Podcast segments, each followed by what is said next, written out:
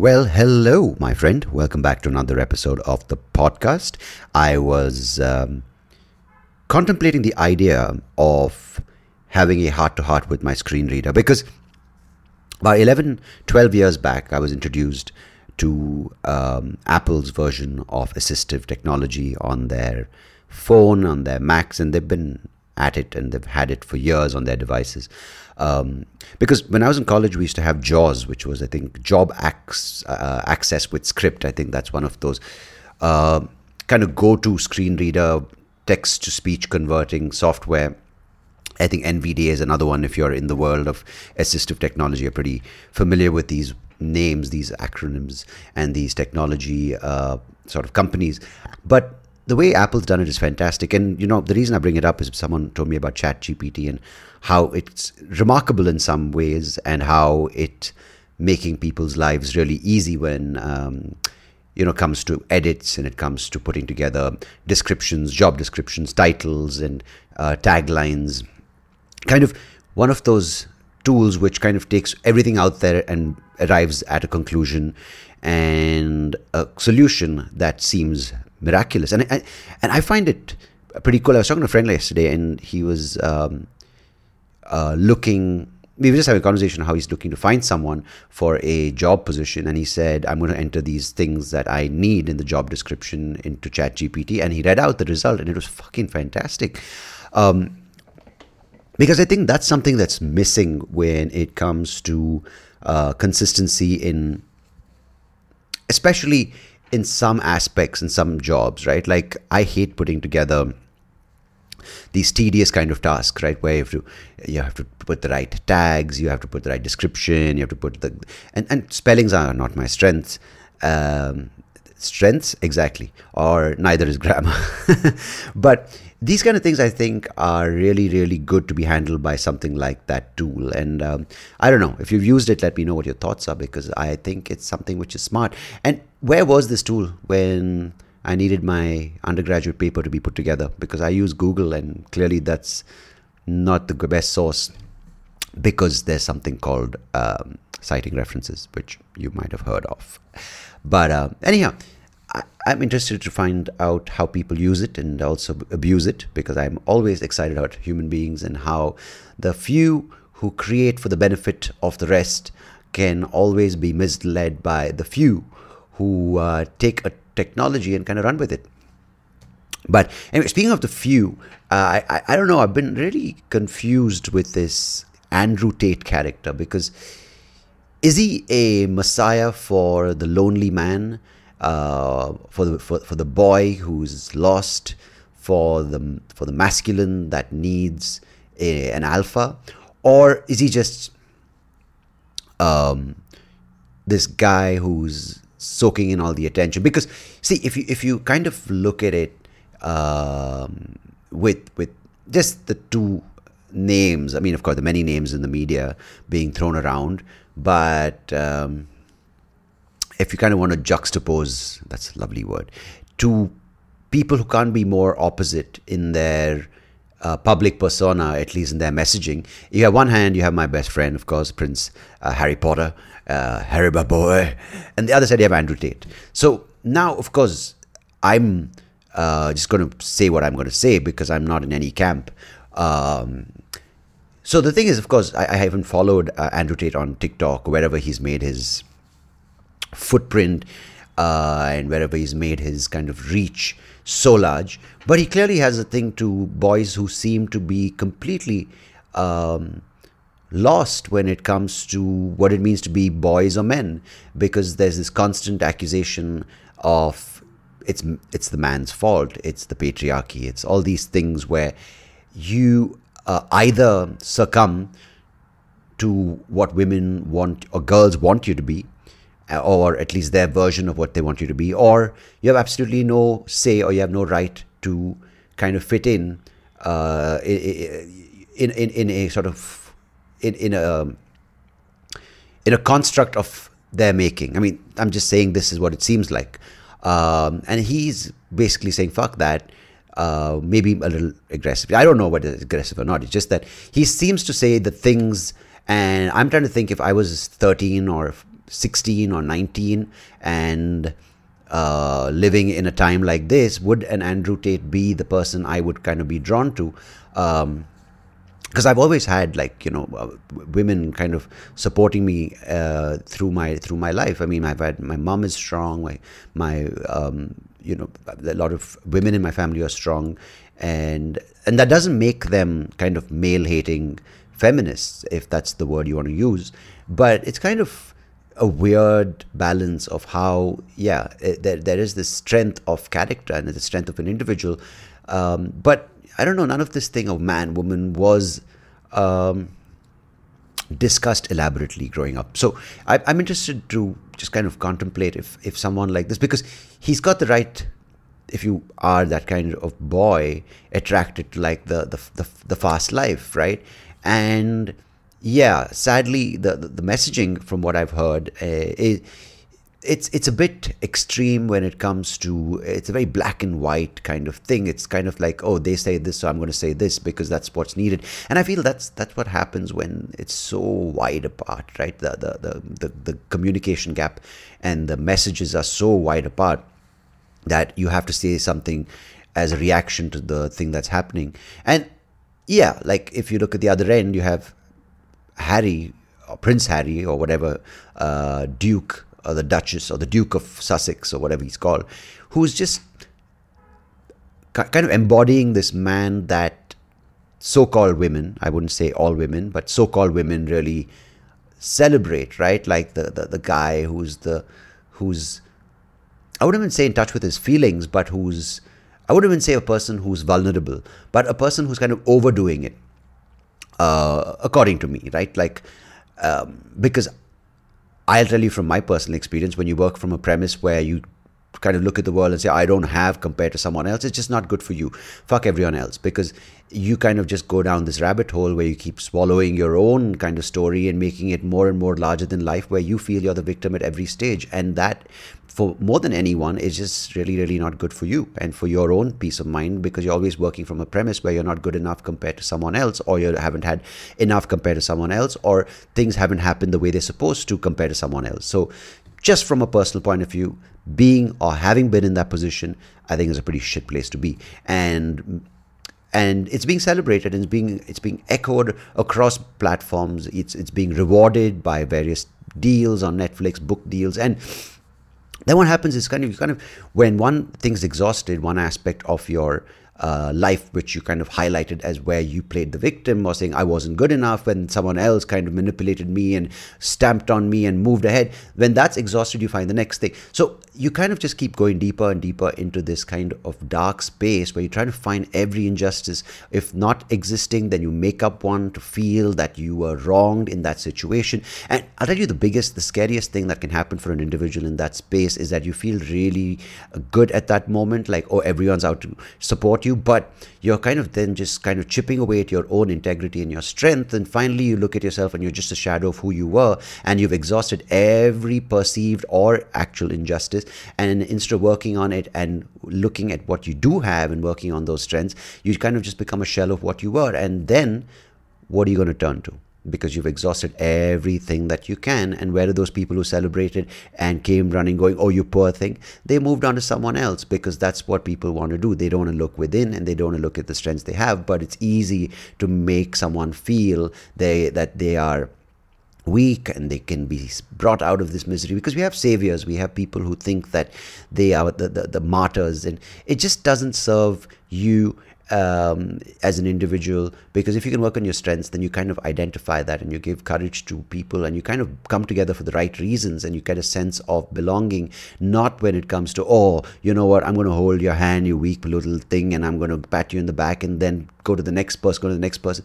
I just feel it creates a very, very dangerous cycle, and I'm not for or against either of these characters. I'm just saying I've been in the place where you kind of look at the world going, oh, I can't do what he does, I couldn't be who this person is. And it just sounds like that's what this guy is kind of parroting, and whatever the word is, spouting in every kind of verse of his message, right? Whether it's on interviews, whether it's in the book. And yes, I could be completely wrong. I've read excerpts from the book which have been posted. I've heard snippets of his interview. I could be misinformed, but I'm just saying this kind of message isn't really healthy for man or woman, boy or girl, for adult or child, because it's just working from a place that tells you that you don't have the strength to look at yourself and work on what you can be. It's telling you be someone who's constantly looking at what they don't have and needs others to get them out of this, or support or celebrate them because of what they don't have and identify with that. And I don't think that's a good place to be. So I don't know. I just feel it's too divided when it comes to either position, whether it's Andrew Tate or Harry. I think you just need to understand that when you do come together, it's not to kind of point a finger or fingers at others saying it's their fault, that's why we are like this. But I think when you come together, it's to recognize each other's humanity, integrity, and strength and say, what can we do to kind of make the human experience more fulfilling and enrich our experience on this planet? And I don't think too much of that is happening. But who am I? Just someone rambling on about it. But clearly there are people who can kind of lead by example, who can set a good tone, who can lead people out of certain things, and most importantly, can give people a sense of how to empower themselves as opposed to oppress them. And these are, of course, traits that we look at in leaders. And my guest on today's episode is Axel Zein. He is a very interesting person because he went through a series of bad bosses in his career, and instead of just saying I quit and I'm going to do something on my own, he understood what it means to be a good leader, and more importantly, how there are certain situations that leaders who think they're ready for the job aren't really ready, because they might have the right kind of the right kind of signs for a good leader. They might have the right education, the right kind of experience, but they are not really prepared to do the things that good leaders are supposed to or meant to do in situations which aren't always easy. So on today's episode, I talked to Axel about the various kinds of traits, the various kinds of experiences he's had, and the various kinds of reasons why people want to lead and why some people can follow, and some people are just made to be good leaders and some people just need to follow. It was a lovely conversation, and of course, if you're in the space of business, or I think this applies to beyond that as well. If you're just someone who wants to understand the nature of what it means to lead and kind of take decisions, and also to kind of go down a path and kind of bring people along with you for the right reasons and do it in the right, and motivate them in the right way, this conversation's for you. So Axel, if you're listening, I appreciate you doing this podcast with me. And for all of you listening, I appreciate you as always, my dearest friend. Till next time, goodbye. God bless. Take care of yourselves. Enjoy the conversation on the other side. Cheers.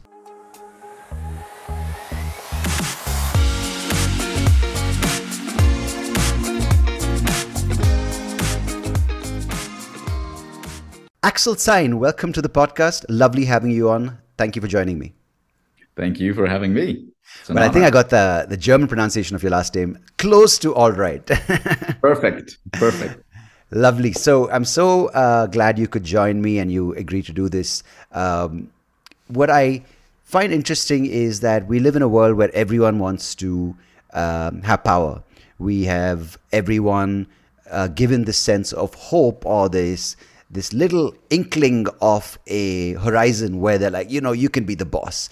And many times we hear of stories from people who haven't achieved that, or people who are also in the masses or the majority. But rarely do we hear about people who have met bad bosses or bad leaders and gone, you know what, I'm going to change the narrative. But you are clearly someone who got into that space. So what I'd like to start with is, what is the human need to lead, and what is the human trait to follow? That's a tough one.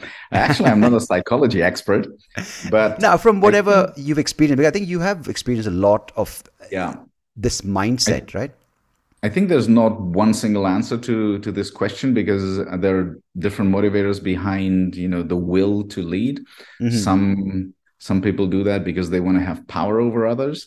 which could be a good, you know, there are good dictators and bad dictators. Let's be honest about it. Dictatorship has this tag to it. It's bad, but there are good dictators.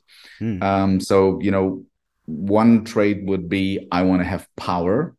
And of course, it means I have power over other people's lives, ultimately. The other thing, I want to move things. I want to achieve something. So it's probably the drive of, you know, getting better, having some realizations in your life that you've done this and that. I think the American culture is very drawn to this. You know, you show off with your Ferrari or whatever car you have. Germany is quite the opposite. So if you have money to buy a Ferrari, you'd rather not. Because there's the envy. But there are different factors to do that. And ultimately, I don't think it's so much the dependent on what drives you to be a leader.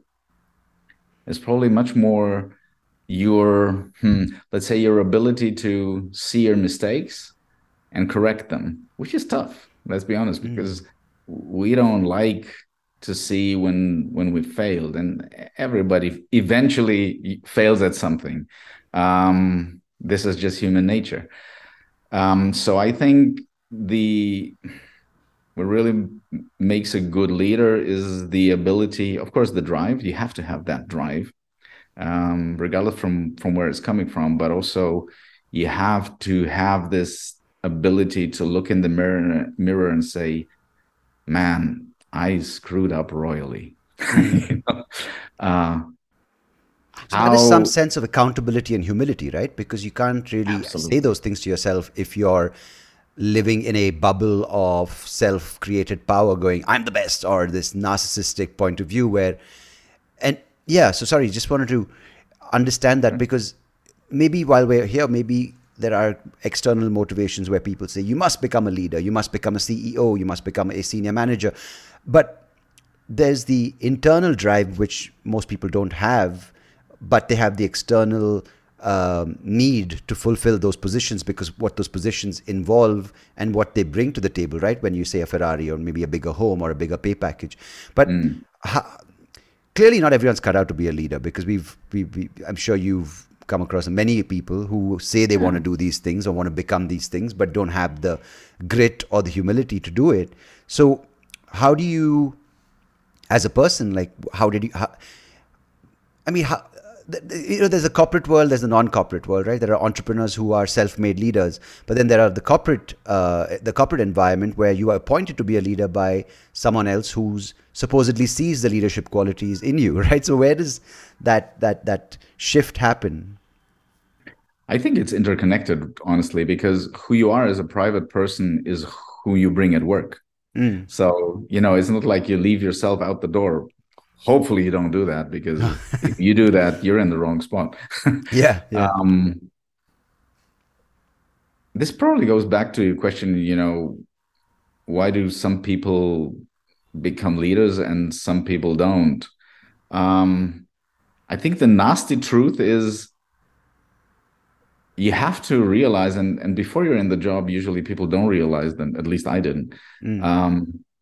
When you are leading people, it's really not so much about what you're doing. So it's much more about what they are doing. Because, you know, if your team does a great job, it reflects on you. If you do a good job, but you're a bad boss in the sense that you're not enabling your team, you're not looking after them, the team's performance is going to be bad. And ultimately, you being responsible for the output of the team are not going to deliver good results. And this is really the first mind shift. You know, you think of, I'm going to be a CEO, and you think of the Ferraris, and the best thing to approach it is think of all the people who are dependent on you and on you removing obstacles, helping them to do a better job. And I'm not saying helping them in the sense that you do their job. But you need to look closely, you know, what's hindering that person to give better results?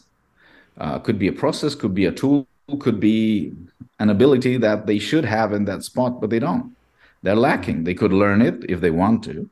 You can learn just about everything if you really want to. But maybe they don't. So they're in the wrong spot, which, you know, is then again coming back to the fact that it's not about you, it's about them. And your job as a manager is to upgrade just about everything in the team that you're responsible for. Upgrade the people, you know, make them better. Upgrade the tools, upgrade the processes. And then there's the downside, because upgrading sometimes means letting go. This is, you know, this is the flip side of the Ferrari. Right. This is the. Yeah, are you prepared to let someone go? You know, do you know how to do it with decency? Because we don't really learn that in school, right. Not in uni. No, I want to, before we get to that side, I think that's very important, because that's not something people want to talk about, and something they want to brush under the carpet, because not there's a dignified approach to it. But you mentioned this idea of power, right? So that's why some people become leaders. It's power over others. But from what you just said, there's a sense of when you, it's about not what you do, but it's about how you run a team or run a company. There's this idea that a CEO is powerful, or a boss or a leader is powerful, but to actually be an effective leader, it's almost like they have to delegate, which is giving up power to empower the team, which as a result makes the team perform better and gives the leader the sense of why they're a leader. Does that make any sense at all? Because it's almost like to get more powerful, you have to give up some of the power and empower others. It does. But honestly, it only makes sense if you have the right people in your team, because if you give power to someone to make decisions which they're not able to take in a reasonable way, you're giving power to the wrong person, and probably you're putting a person on the spot, right? And a huge weight on their shoulder, which they, you know, might be willing to carry, but they can't.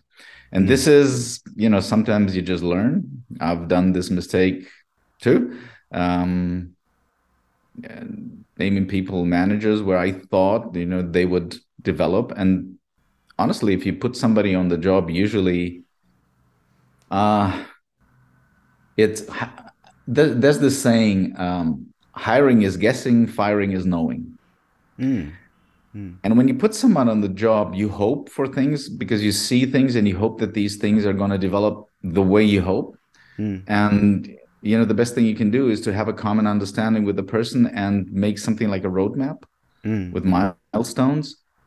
So, you know, things are pretty clear, but this is effort. This is sitting down and thinking about it, and sitting down with that person and thinking about it. You're putting effort into someone else's life. And if you want to be a manager, you know, this is the not so flashy side of the Ferrari.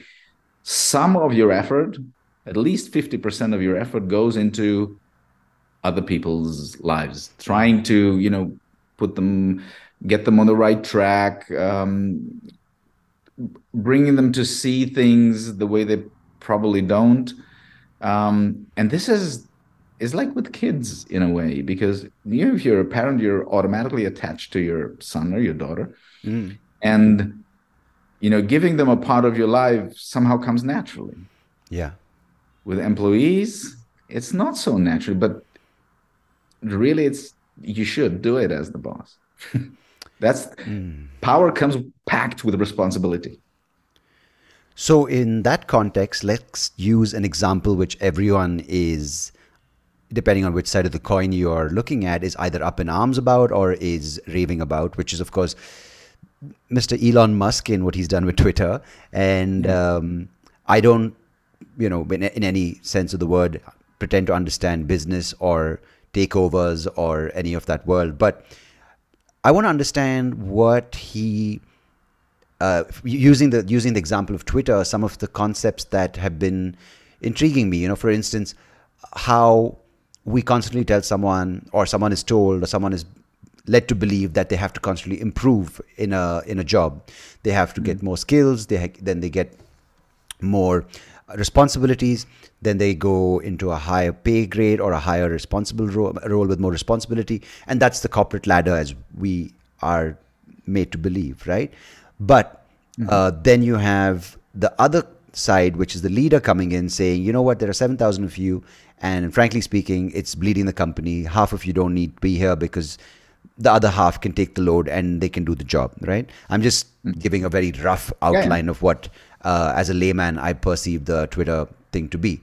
And then you have all these external pundits, if you want to call them, who are like, no, what Elon Musk is doing is brutal, and everyone picking holes with his plan. And then someone say he did great with Tesla, but he's butchered it over here. So what is the environment we're living in where also, of course, now those employees, in some case, like Facebook, have leaked how bad the company is, the leaders are not doing a good job. Or with Twitter, you have people who are employees, but at the same time now they have the power of social media coming out and saying he's a horrible boss. Or he, you know, some other person saying that he's taken away the team that monitors morality or child-sensitive content. So there's so much noise for him as a leader, but also there's so much opportunity for the workers, the worker bees, to, you know, lash out at the leader.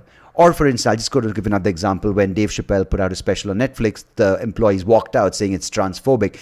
Now, I'm just giving that as an example because you can easily, or I heard someone, some news article where there was a senior management person who said inappropriate words, quoting someone special, and Netflix got him fired because the employee said, we want him fired. So it's almost like the power is there with social media in the voices of the workers, which would earlier be in the labor unions or whatever the examples were back in the day, but in the industrial times, now it's changing. So how does a leader, say, if you had to put on an Elon Musk kind of virtual avatar for the next 3-4 minutes, how would you, I don't want to put you in the corner, but how would you navigate this so seemingly treacherous slope? Yeah. So I think you're absolutely right. The fact that social media is on the rise and, you know, it's there and is not going to disappear is putting managers, especially when they decide tough things, unpopular things, it's putting them really on the spot, sometimes unfairly. You know, with what Elon Musk did, you know, the media is always black and white because black and white sells good. So the media, they want to sell. This is part of how the media is functioning. But if you try to look into the shades of gray that are there, and if you realize that, well, what Elon Musk also said is that Twitter was losing, I think, like $4 million a day. Elon Musk took over a company that was bleeding cash. Not a, you know, really nice situation, a situation where you can only face two options. Either you take the necessary steps to try and save the company, or you let it go bankrupt, in which case everyone loses their job. So obviously he's being butchered for someone else's mistakes. That's the first thing that, you know, from an outsider, you see. You know, if you come into a company and the company is losing $4 million a day, someone has made terrible mistakes. And that was not Elon Musk. Let's be honest. And you've seen, I think there was similar talk with IBM in the 90s when they were almost bankrupt, with GE. And, you know, usually bigger companies get the media coverage where decisions like this, you know, I'm going to fire 50% of the stuff or X% of the stuff. Amazon, you know, decided to fire, I think it was the other day in the media, fire, I think 10,000 people or something like that. These decisions, of course, are not popular. And in a world where you have social media, you have to make it very clear why you're doing these decisions, because it's not, you know, no manager fires people just for the sake of firing. You know, and usually the people I know in management, before they fire someone, they have a tough time because you're facing someone really eye to eye. Yeah. And you have to tell them, you know, it's over. And you know up front, this is hurting. So you're really hurting someone. And you have to put a lot of effort into this thing to try to make it as decent as possible. Yeah. You know, you can't take the hurt away, let's be honest. Yeah. And, you know, maybe, I don't know the insides of Twitter. Maybe Elon Musk could have put more of this, you know, effort into making the decision more transparent, why he has to cut 50% of the staff. Mm. Personally, I don't think that mass media would have given a damn. Yeah, I mean, it sounds like anyway. He was condemned anyway, yeah. Yeah. No, because as a leader, do you, I mean, I'm sorry to use the word again and again, but in someone in his position, he's doing something that he sees that he needs to do, as you said, bleeding 4 million. He's put 44 billion of his own investment in it. And it's just the smart thing to do. Like, I'm not going to lose. I mean, if you told me, dude, you're going to lose 4 million a day, if you let this go for a year, it's a lot of money. I'm like, no, I don't have any business sense, but get everyone out, like plug the hole, you know, stop the sinking ship. Yeah. And that, but we seem to obviously, you know, go out and very flippantly condemn people or revere people, be it in, you know, oh my God, I want to be the next Elon Musk. But clearly in these situations, you don't want to be Elon Musk because no one seems to have made him the demon number one. Yeah. But say we're sitting a year from now and you and I are doing this chat again, and he's just made it what he wants it to be, a town hall which has all sides of the argument. It's got black, it's white, it's got gray, it's got everything that a platform for discourse needs to have. Mm. And he's taken it around from 44 billion, which he bought it out for now it's worth 100 billion. Mm. And that's when everyone's going to be like, oh, no, you're at that point. It's always the case, right?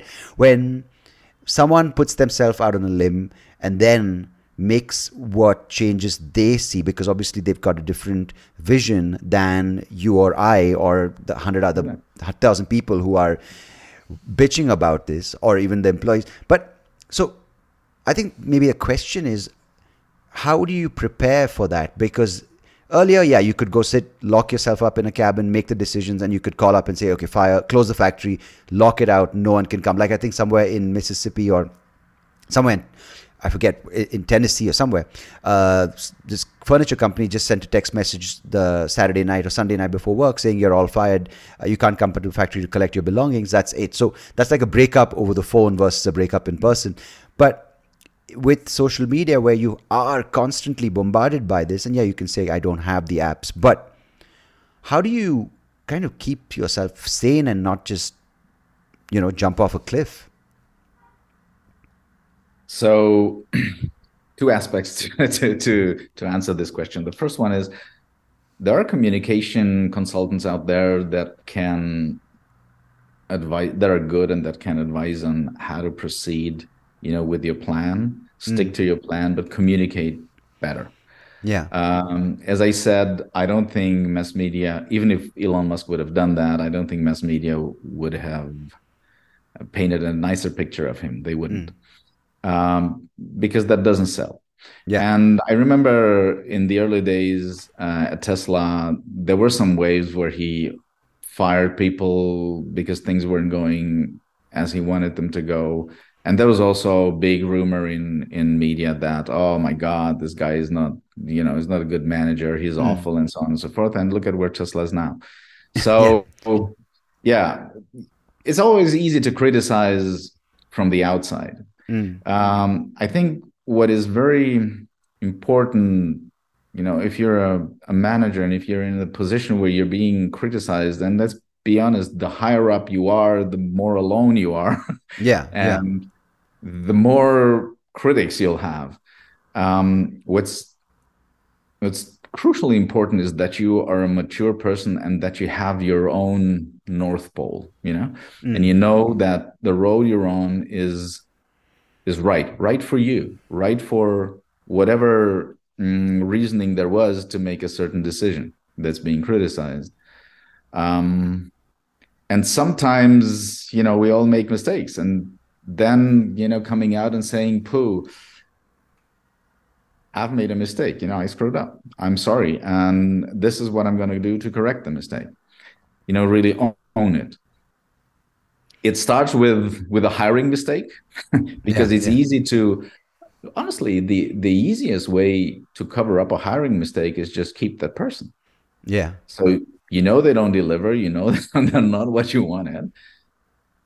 And does that seem that's out. Where we are heading? Because you don't want to upset people, because you know, from other conversations on this show, I've spoken to people who are mental health experts or people who are working in this field in supporting roles in either assisting businesses or schools or various systems that feed the workers or the leaders into the corporate world or into the world of business, is that because you have so many avenues to complain and find people on those platforms who can, you know, it's, as you said, it's so easy to criticize from the outside, but it's also so easy just to agree on with someone without, or to keep someone who's not productive, because, you know, the alternative isn't pretty, right? Like even online, it's easy to say, oh, you're the best, as opposed to going to that person and saying, can we work on improving your or self-reflection even maybe. So what I'm trying to understand is this world where everyone's shouting, saying, I'm injured, I'm the victim in this situation, I got fired because I deserve better. Or if you can't get there, then you're like, oh, he's a horrible person, and then bring him down through some traits of his or hers, which you don't even know about, which is across the noise I'm just talking about with pointing fingers, the blame game, then the victim game. Are most companies just keeping people because it's easier than saying, you know what, the reality is that you're really bad at your job. Take that either in a positive way where you can improve, or leave it, right? Which is not polite. It's not the most thing, but I'm just saying rejection either makes you stronger or it makes you find other avenues, right?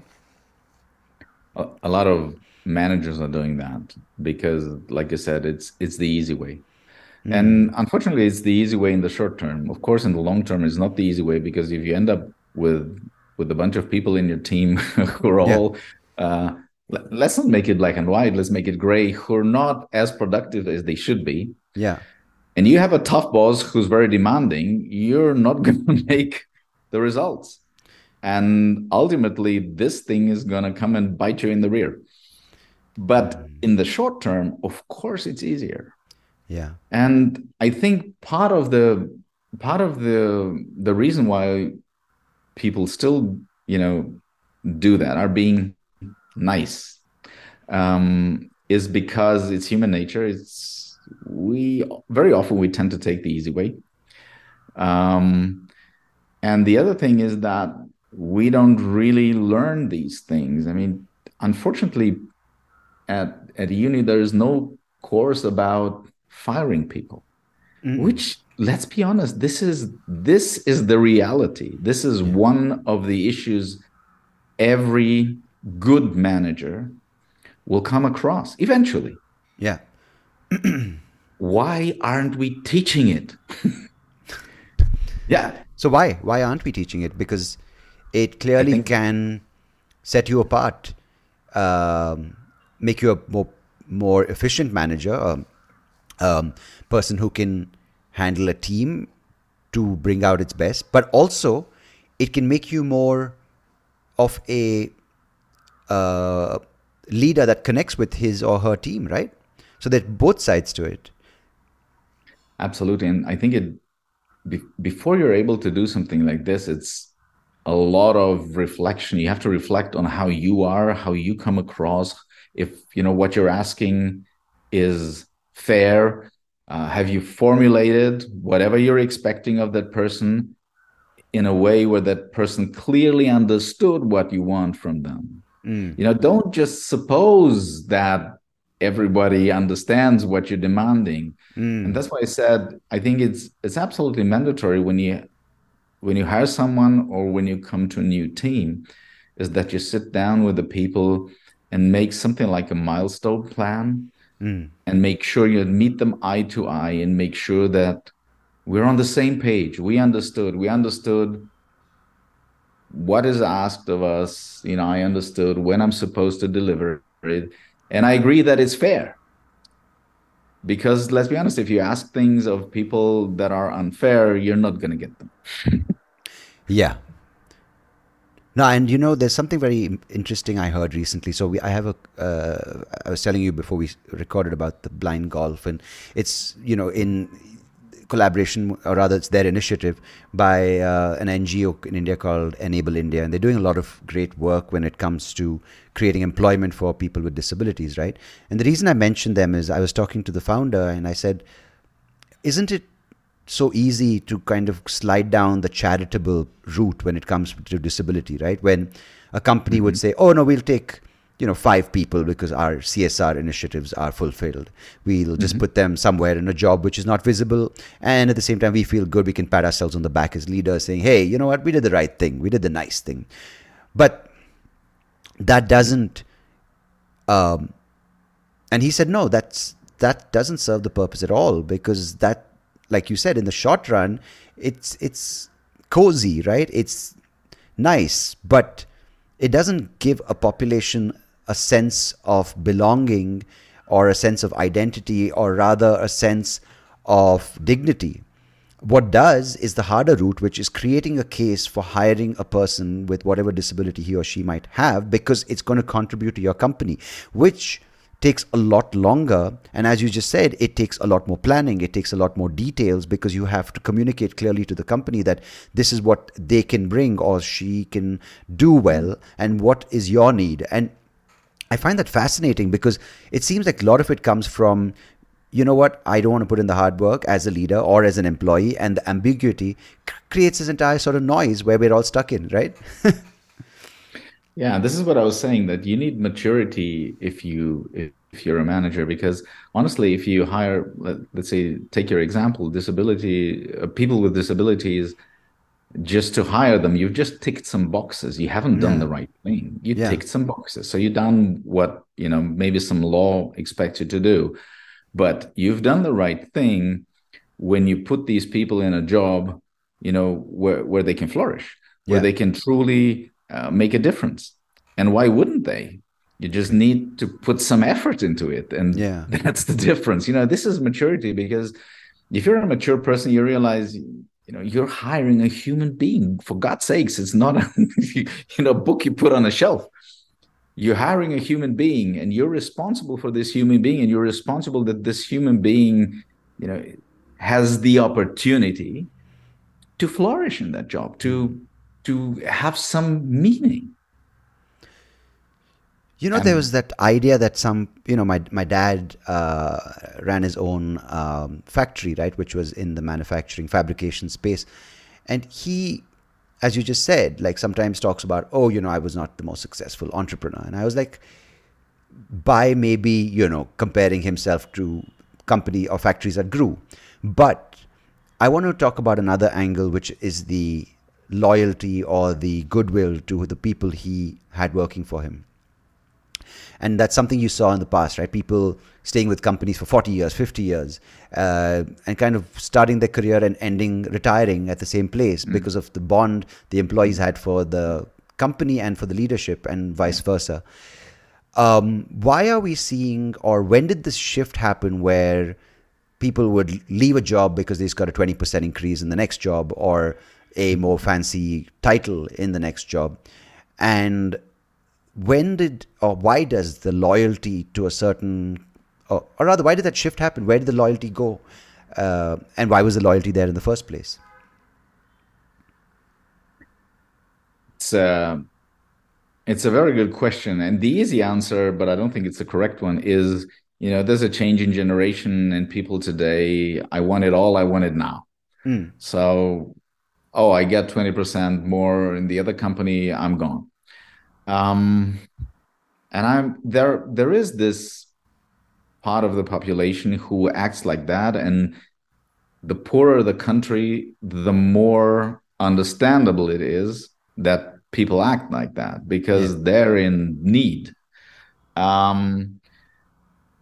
So I'm not really sure that this is the right answer in terms of that society has changed and that where loyalty has gone away, because honestly, I still see loyalty around me.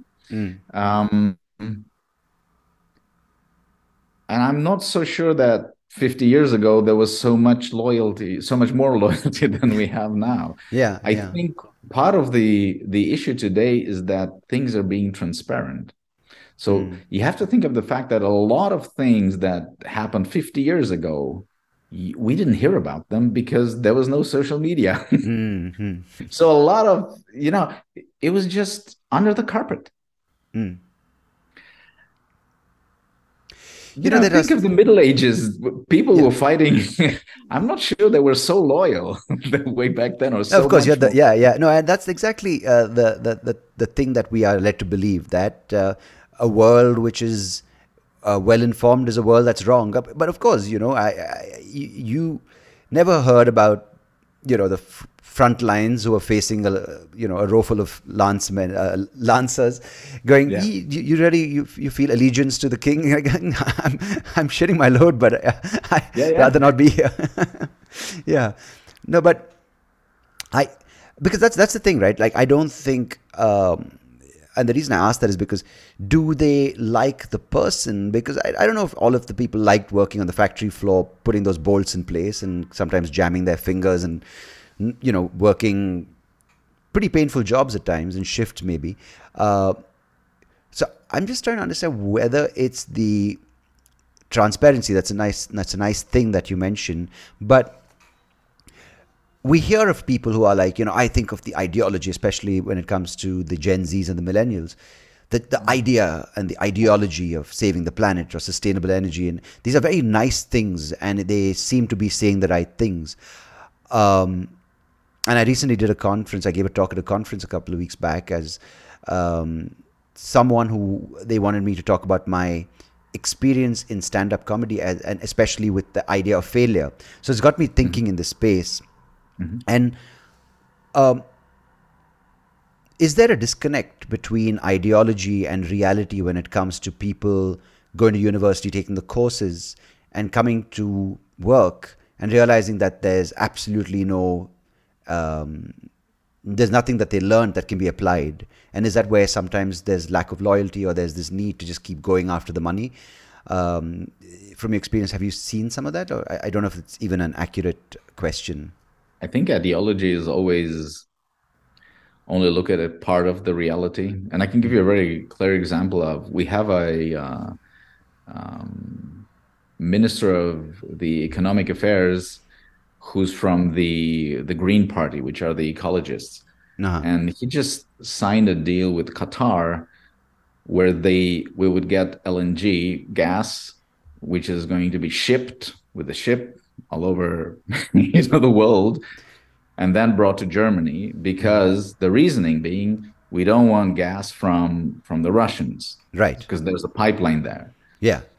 From an ecological point of view, it's total nonsense. It's total bullshit. I mean, those one day of gas through the pipeline is not even one ship.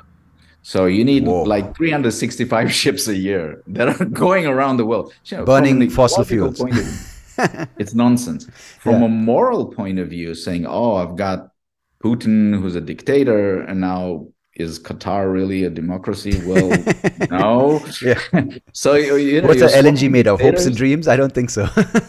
But it's, the whole thing is an ideology. Yeah. So it looks good on a Facebook post. Yeah, absolutely. Yeah. Full stop. It ends there. Hashtag right thing. Yeah. There's something more that that came to my mind, because you said, you know, people who are not staying with a company for their lives. I think what is a fact is that the pace of change has definitely increased over the last 50 years. It has increased substantially. And I think that this also has to affect the change of companies. So I think 50 years ago, you started working, and 30 years later, the nature of your job was pretty much the same. Yeah. This is impossible today. Mm. So in today's changing environment where everything changes so fast, of course, especially driven by IT technology, your job will never stay the same. Yeah. So maybe because of this, people end up after 2, 3, 4, 5, 10 years thinking, wow, I'm in this place now. When I started, it was so nice and it was exactly what I wanted, but now it's changed so much. It's not me anymore. It's not who I am.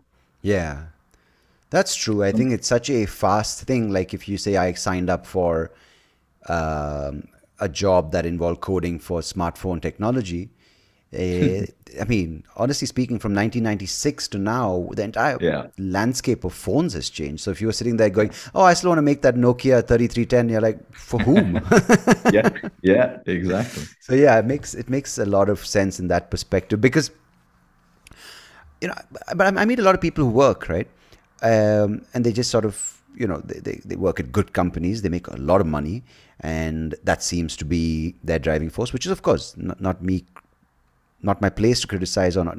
Why would I even criticize? But why would, as a leader, when that's the only motivation, or as a CEO or as a manager, and how do you, because there's no ideology there in many cases, right? The role is not something that would change the outcome of society or shape even. It could be a supporting role, and it's not a bad role. It's just a role that they do. And the person comes and says, you know what, I'm not going to motivate you with money, but I'm going to empower you with things that will make you a more fulfilled person. And the employee's like, screw that, I want a bonus. You know? So how do you recognize the things to motivate a person by? And can it be non-monetary at times? It's simple, but it's not easy. So it's simple because you just need to talk to the people. Mm. You know, we try to have feedbacks every 3 months, which are not these formal paper pushing things, but they just entice. So they're made of two things. Here's what I like about what you did, and here's what I think you can do better. And it's vice versa. So the employee has to give feedback too. Mm. And this is the opportunity to say, hey, look, I'm not so satisfied with my salary because I did this and this and that. And so can we do something more? Actually, it would be the role of the manager to say, I've seen you've done this and this and that, and I think you earn a bonus. Now, true, what you said is some people like money. Some people would like to have more flexibility, let's say more home office or not strict working hours. Mm. So they're motivated by different things depending on their characteristics as a person and maybe where they are in life. Yeah. And, you know, it's the job of the employee to voice that, and it's the job of the manager to ask and hear that voice, and then hopefully reach common understanding. But speaking of motivation, I don't agree that it's a manager's job to motivate people, you know, like a cheerleader. Yeah. I think it's the manager's job to hire people who have intrinsic motivation, who truly want to do a job. Mm. Because there's no way you can, you know, motivate someone daily. Hey, hello, how are you? Chaka, you know, let's go. You can't do that. Yeah. You know, and salary has to be fair and has to be if the remuneration you offer isn't perceived as being fair by your employee, there's a huge part missing, because let's be honest, we all want to make the world better and so on and so forth, but if I don't have enough money to pay the rent or, you know, the cost of living, then I have a huge problem. Right. And we saw that, right? A lot of times, repeatedly sort of occurring during the pandemic lockdown, a lot of people like, it's good we're working at home now, but also people losing their jobs. Like right now, as you said, from then to now, stuff that we didn't feel in the lockdown. Of course, everyone's like, oh, I'm working from home, it's online. And they said the new normal, all these words. Now we're feeling the impact of that because every company is sort of letting go of a lot of people. Yeah. And that clearly in some way is a reflection of growth and, you know, the whole recession that they've been predicting or forecasting over the past couple of years. So where does it go from here? Like where, with this fast paced change, with technology and the nature of work itself changing, where do you kind of see this in the next 5 years with AI coming in, people fearful of jobs or certain jobs being replaced by robots or artificial intelligence? What can you kind of paint a picture? I mean, I don't want to ask you too much with specifics, but just a general broad brushstroke image of where we might be as a society or maybe even as a world organization. Well, first of all, looking at home office, I think that the pandemic has shown that the ideal model is one of a hybrid work where you're partially in home office, where you have the silence to do stuff that you have to do on your own, where you need to think, where you need to concentrate. This is ideal. But then only home office is not good because you lack the interaction. And every time you need to discuss something with a team, get 5 people in a Zoom meeting and it's impossible because everybody's talking at the same time. So you lack a lot of human interaction. So I'm sure that the model that's going to be implemented long-term is a hybrid model. Mm-hmm. The AI stuff is a bit like every change we've seen in the IT technology, from personal computers, from the internet, from smartphones. AI is going to change the nature of jobs in terms that there are certain tasks that are going to be done by a machine, but this won't happen overnight. So, it's not like all of a sudden 3 million people are unemployed. Yeah. It's going to happen gradually. And like in the past, successful companies have transitioned. And this is what I'm saying, the job is not going to stay the same in 10 years from now. Yeah. They have transitioned. So the nature of the job changes. That doesn't mean that you need less people. You just need people to do other things, probably more intelligent things.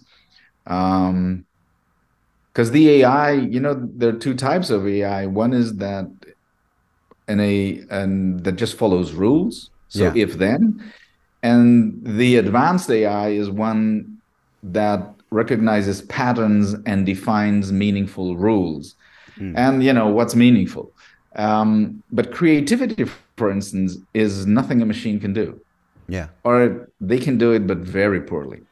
So there's still a lot of really good tasks that will not go over to a computer. So I'm not a fan of this horror scenario where everything is going to be done by machines and people are just going to hang around and do nothing. I don't think that. I think the nature of the jobs is going to change, but it's going to change gradually. So like everything we've seen until now too. Yeah. And we kind of forget, right? Sometimes I'm sitting here asking you this and I'm like, if you look back to when I was in school or even university in 2003, 2004, my phone was like a button push phone, and I couldn't, until I got like a certified software called JAWS, I couldn't access emails and read it out, get it read out to me. So I would have books on tape. But to now, I literally, that's where AI is. I use Siri to dictate a message, or I have voiceover on my thing and I'm able to talk to you from across the world. And it's not taking away. In fact, it gives me more time, or gives me more of breathing room, if you want to call it, to kind of work on what I like to do. And I think that's an example, which you kind of don't look at yourself sometimes. You're like, oh, but isn't the world going to head to a dangerous place? And I just sounded like a robot there. Sorry about that. But it's amazing that, that you sometimes have to look at yourself, or even maybe not look at certain things, to kind of cope with change and also kind of plan for a future which you might not have an entire idea about, right? Yeah, and I think the really hardcore, the core of the problem is the fact that change is happening at an increased speed. We totally forgot to mention that technology actually also creates new jobs. Yeah, because think about YouTube, think about all those influencers and all the businesses that are using online as a medium to create business, to generate revenue. In the 90s, it would have been impossible. Yeah. So how could you from across the world sell to anybody else? Far away, a nightmare. Yeah, I mean, even this conversation, right? If I had to find you and then bring you over to Bangalore and then do this recording, we would be using a lot of resources. I mean, not just financial, I'm talking about even impact on the planet and environmental impact and just, I mean, I would have to come to Germany and then, it's quite fascinating that it's literally become a 1-hour process if we, connect and communicate and find that we're on the same plane. It's quite fascinating. So some things are good, some things are not so good, but this is how it is in life, unfortunately. Right. Things changed, and as human beings, we have to try and deal with it. Sometimes you can't prevent things from changing, and we try to fight it. And we're fighting a losing battle. No, and what I find with your approach to it is that you said you moved to Germany from Bucharest, if I'm not mistaken. Yeah. And you have this journey of dealing with bad bosses, but you decided to do something about it. So maybe could you, before we wind up, just sort of can we cover that aspect of your life and how you got to where you are today? So basically what drove me to become a boss was the fact that I had a couple of bad bosses where I thought that really I can do it better. And so when in my first role as a team lead, what I did was to look at other managers and see what I can learn from them. And I'm just going to drop some names. That was Jack Welch, was somebody who impressed me, and I read his book Winning, which I strongly recommend to every manager. It's really something, a bit of a Bible for managers. Right. Lou Gerstner, who really saved IBM, it's very similar in management style to Jack Welch. And then something totally different, Eric Schmidt, who came to Google to work for the two owners. Right, so he was the CEO. The CEO, right? Yeah. He turned, let's say, little Google into the giant they are, and then stepped back, and now Larry Page is leading the company, I think. Right. But Eric Schmidt's management style, especially at Google, who are a very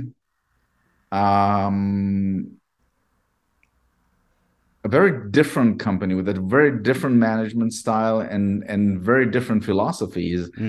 To me, it was very refreshing to see this. I've been 15 years with IBM, which is more of a corporate company. Pretty dynamic for a giant, but still a huge organization.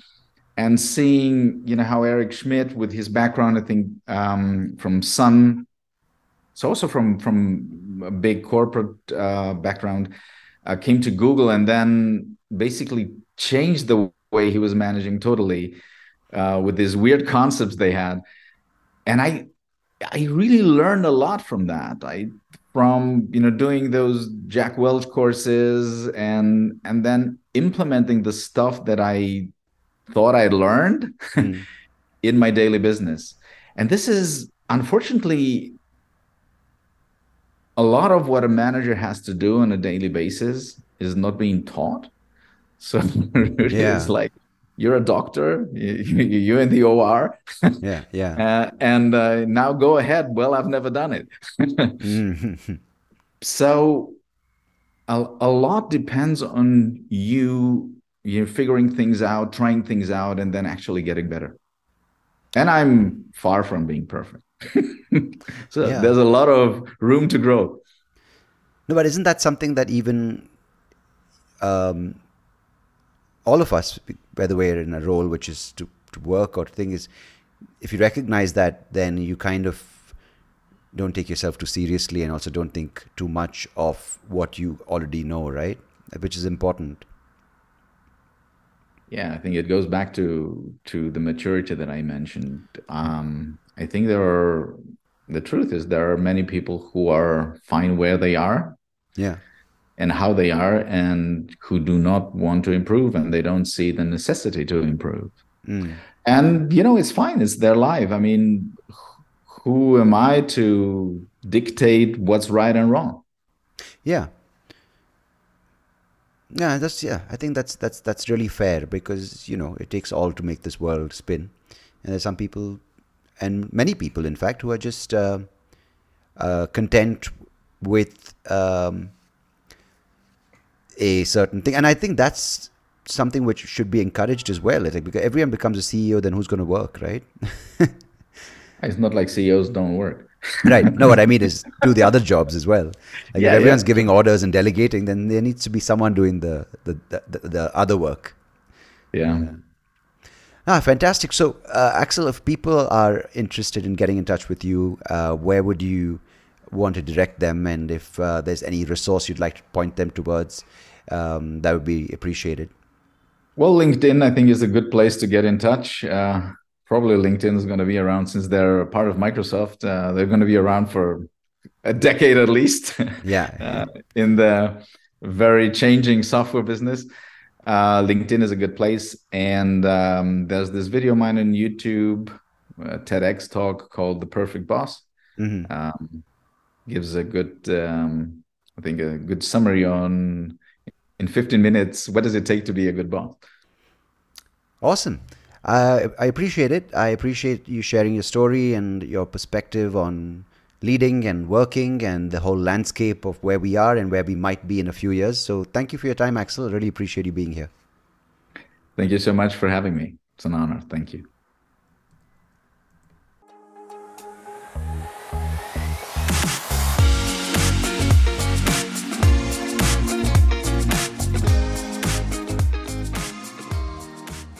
Hey, thank you so much for listening to this episode. If you liked what you heard, please do check out the other episodes on YouTube or wherever you get your podcast. And I would much appreciate it if you could like the video, share it with people who you think might enjoy it. And of course, do subscribe to the channel, because it will help me and the podcast grow and reach more people just like you. So thanks again. Appreciate it.